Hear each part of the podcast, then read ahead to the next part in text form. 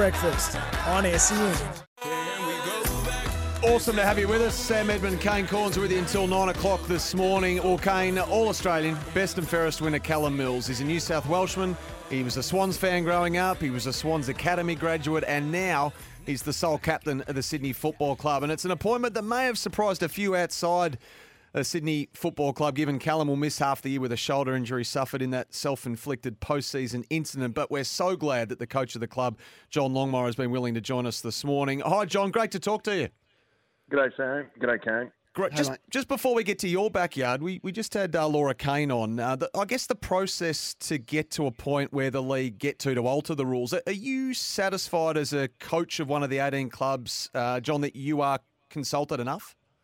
I think you know, as far as um, we had plenty of time to be able to, um, you know, put in what we thought. I mean, that sent out to all the football managers or the GMs of football, and you you go through a reasonably extensive process in regards to that. Um, I'm always a big favour in favour though of getting everyone in the one room and um, and uh, and talking about it. Um, you know, there's a process, a, a, formal process you go through as far as writing down some, some suggestions, but there's nothing like face-to-face contact and uh, it'd be great to be able to sit in the one room and, and throw things around and, and hear what everyone's got to say. I think that's uh, that to me is um, a great opportunity for the for the industry. Just one more on the rules. I mean, are you satisfied broadly with the announcement? I mean, were you, uh, for example, one for five on the bench, John, or were you happy with four and a sub? I'm okay at the moment. I'm, I did not get, get caught up in it too much. I mean, uh, I understand. I think the, the change as far as the announcement of the teams, I think that was common sense. Mm. Um, the um, I think that the, the, challenge maybe with the five would be um, getting the right game time into those guys, and you know, there's, pros and cons for everything. Um, if everyone's got an opinion on either, um, I'm okay with it as, as, it is at the moment, um, and uh, and happy to go with the status quo in that regard. You've got a sole captain, Callum Mills. Was it uh, an easy choice in the end, or, or one that you had to um and ah about? Oh, I, I guess if you um, the evolution of of Callum's um, captaincy, um, or or his, it has been reasonably um, obvious to those internal, I guess, of the Swans for a long time. I mean, he's he's you know he's just got a great ability to be able to um, think team and and um, and and do things in regards to um, you know on the ground as, as far as setting the, the tone and um, mm. off the ground has been superb for a long period of time. So from that regards, I always and I think everyone internally or most people internally would have thought that was a natural progression for Callum. I mean, obviously, what happened at the end of the year, it um, it certainly didn't change our minds, but it, we needed to put a bit of time in between that and and um, the announcement yesterday and um, everyone makes mistakes, as Callum's put his hand up to. But in the end, um, he was he was the, the man to lead us forward, and you know we've got full faith in him to be able to to learn from his experiences, but also be just a wonderful captain for this footy club. So, am I right to assume, John, that um, you know at some stage later on in the season, that obviously uh, Luke and Dane, you, you, your other co-captains, had come to you and said, "Look, it's probably the right time for for Callum. He's ready." And then this incident happens. Uh, it's probably of all the years that Callum, who's got, an, I imagine, an enormous amount of credits in the bank, uh, would have been a headache that you probably could have could have done without. I'd imagine. Yeah, I, I guess that's probably fair to say. You, you know, you, um, I think everyone expected to, Callum to to get to this position, and um, and that was something that um, you know obviously no one expected, and, and in the end you, you deal with it, and, and that's part of what happens at, um, in life is that you deal with some some things that get thrown up, and, and you and you have to negotiate the best way forward, and the best way forward for this footy club was was still to have Callum as sole captain, mm. um, and and that's ultimately what we sort of fell back on as is um, you know the players knew it, the players understood it, um, they were they were really keen for that to happen, and in the end, it was a internally certainly a, a, a, reasonably obvious choice for us. Just before we leave him, perhaps how's he actually going with his recovery? When do you hope to, to I guess, have him available if you've got a rough timeline at the moment? And I imagine you'll share the, the fill-in duties while he's uh, rehabbing. Yeah, look, he's coming along really well. He's doing a fair bit of training for us. Obviously, not, none of the contact work, um, but he's still running around and, and doing some drills and um, and moving really well. I mean, the, the challenge will be we'll have to hold him back. Um, saving from himself, I guess, to some degree, mm. um, mm. in regards to trying to push. He'd be pushing really hard to to get back and play. And you know, we're talking around the around the mid season, um, hopefully a bit earlier, but we're not locking anything in at the moment. Um, we'll just keep it open and um, and see where he progresses. But also, you know, it'll be up to the surgeon about when he gets back. It won't be up to what we say.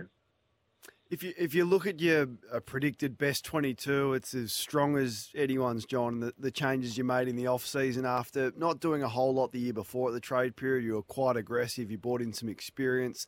What did your review of last season suggest that you need to get better at to to be competing uh, on prelim final weekend or grand final weekend this year? Yeah, I mean, you get to a stage, Kane, every year where you sort of look at you know what you need, and we felt that probably this time last year, coming off the grand final, um, you know, we were a really young team in that 22 grand final, and uh, we played the most experienced team in the competition at that year, and and we started last season, I think, with 14 uh, players that hadn't played senior footy, which was the most in the competition, and mm. we'd already had a young young team in the grand final, and we knew that um, you know if we had a good injury run, we'd be okay, but if the injuries stacked up, um, you know we'd we'd be stretched a little bit, and uh, we had that last year, probably for the first you know bit of the pre-season, certainly through the pre-season, the first half of the year, we were stretched a little bit with injuries, which tested us a little bit. Um, and you know, there's there's a lot of things in regards to list management and obviously cap issues, and you and you look at different things that fit in and whether you can get players at different times. And and we knew that you know this time last, or sorry, the end of last year was an opportunity for us to get a bit of experience. We still lost Lance and and Hick and a couple of others. You know, a fair bit of games still walked out the door. Um, and, but you know, we were still you know really pleased to get those players in and help us you know across the across the on the ground, but also in meetings and you know just helping those younger players develop and and get the most out of what we think is a really talented group. Mm. I've got to ask you about Errol Gulden, John. I mean, you've been doing this for a long, long time. Uh, he's 21 years of age. I, f- I feel like calling him a kid, and I know you'd be loath to make comparisons with those who have gone before him, but geez, is he as good as you've seen it? His finals, his final against Carlton was amazing. His, his season was amazing. How how far can he go? Oh, he's, he's very good. I mean, you know, he and Chad, there's a few of them that are, that are um, you know, that are good young players that have got a bit of footy. You know, played a bit of footy. Even you know, they've come really straight into the teams mm. virtually from from day one, and we've we've we really backed them in, and they've been terrific because they've been you know, mature um, in their minds and, and great footballers as far as their potential to get better and better. And Errol's a case of, you know, he, he does things. He's a very good player, but he's also completely team orientated. He thinks. Um, you talk to him on the bench. He knows what is going on. He he gets his team. Uh, he gets the roles absolutely spot on most of the time, and you know that's a real credit to any player, let alone a young player. And um, and so, you know, his ability to do that has been outstanding. Uh, he's just great to work with. You've got to hold him back, and you love players that you have to do that with. He he's an academy graduate as well, of course. Um, and I just wonder, uh, do you feel like you're constant the academy system, and Northern academies I'm speaking of as well, is constantly under attacks pretty strong? But do you feel like it's on stable ground, or you've always got to go and defend yourself and, and the system? Oh, I think the, the challenge is when you when you step back from it and you look at the amount of players you know we've got say from New South Wales on our list or GWS or the or the Queensland teams um, on their list, local teams, local players from their local areas compared to every other club, it's quite stark still. There's a fair fair gap, and mm. um, and I think that gets lost in the whole thing. And and you know when you look at some of the you know the origins of you know some of the teams players in uh, in other states, it does get lost. And you know clearly there's many clubs that are quite open in the fact that they just target players from from their particular home state. So we don't often have that opportunity because we're not quite at that point where there's a spillover effect from the academy system into the you know that, that, have gone throughout the country, and we hope that's going to happen.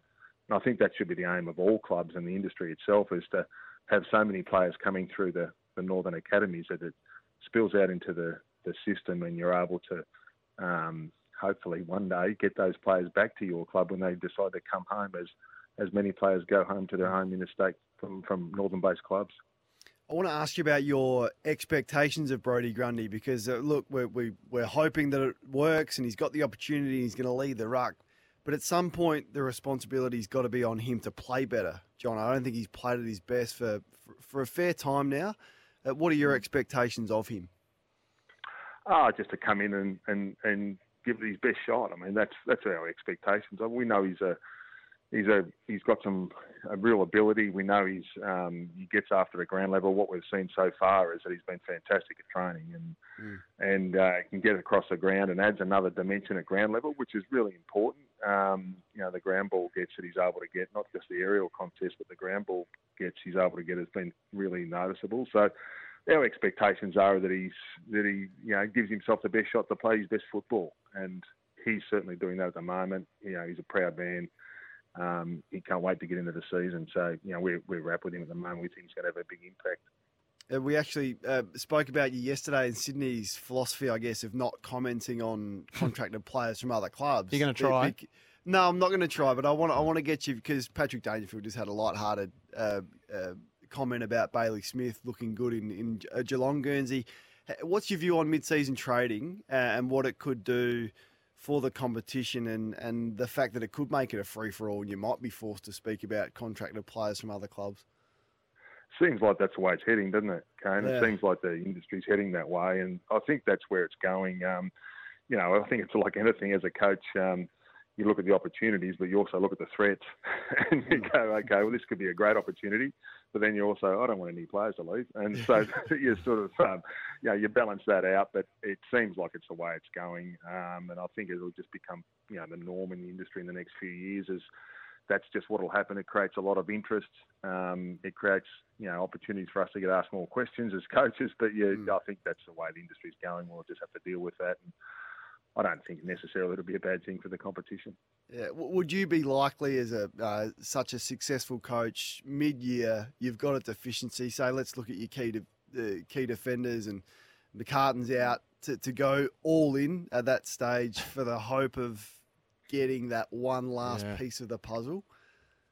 Um, yeah, I mean, when you're talking about positional players like keys, key forwards, key backs, rucks, um, yeah, that's certainly um, appealing. But I, I, guess the mechanisms around the salary cap and mm. and and and that is a is a there's a fair bit to work through with that. You know, the cap. Everyone talks about um, you know how many players you get from other clubs, but the cap often dictates that. So that's the thing that fascinates me the most is do you need to leave room in your cap to be able to attract players the mid-season draft? Do you get compensation for that? I'm not sure how that works. So I think there's a fair bit of work to do there, and hmm. um, and a lot of it revolves around the cat. John, you've been doing this for a heck of a long time, as I say. Since 2011, you've been a senior coach at Sydney. I don't often ask this question, but like, how are you going? I was just thinking of Craig McRae the other day when he presented to the commission about, you know, work-life balance for not just you guys as the senior coaches, but your entire staff. I mean, how are you going? How have you assessed the change in the industry and what you do day to day, and and the, how consuming it all is? How are, I mean, how's your thirst for it, and how are you going at the moment? Ah, pretty good. Thanks for asking. It doesn't happen too often. Sam. like to check on your welfare from time to time. ah, it's great for you to ask. How rude of me. How rude of me. um, no, it's a, it's yeah, it is. It, last year was the first time I'd actually travelled for a few years and, and went overseas and went to a number of different places overseas, and I found that really stimulating. I hadn't travelled since you know before COVID hit, and that you know everyone the brakes have been put on the spending in, at clubs and personal development sense and. Mm and so, you know, what happens is that over a period of time, you just sort of, you know, I think in the in the past we've been great. Uh, the industry's been great at sort of exploring, getting new ideas, and we've seen worldwide as uh, the industry, in, in essence, has seen really strongly worldwide, and we've sort of, you know, stepped back from that a bit. So last year was the first opportunity for me to do that for about five or six years, and I I felt really great about doing it. I just really got overseas and, and had a look around and, and learned a lot of different things. And I think that's great for the industry. I think it's great for the, the players, hopefully, and mm. um, you know it's something we should still encourage, no matter how long you've been coaching. Yeah, yeah, great stuff, mate. Great to talk to you, uh, and, and, we really appreciate you donating your time and, and, and reaching out to us this morning to. Uh, you know, provide us with some great transparency on the captaincy announcement and the, and the broader implications of life up there at Sydney. And we, we wish you well for uh, for the year ahead at the Swans, of course. Good on you. No worries. Thanks, Sam. Thanks, Kane. Good on you, John. Uh, John Longmire, Sydney coach, uh, premiership coach as well. Um, we better get to this man, though, Kane.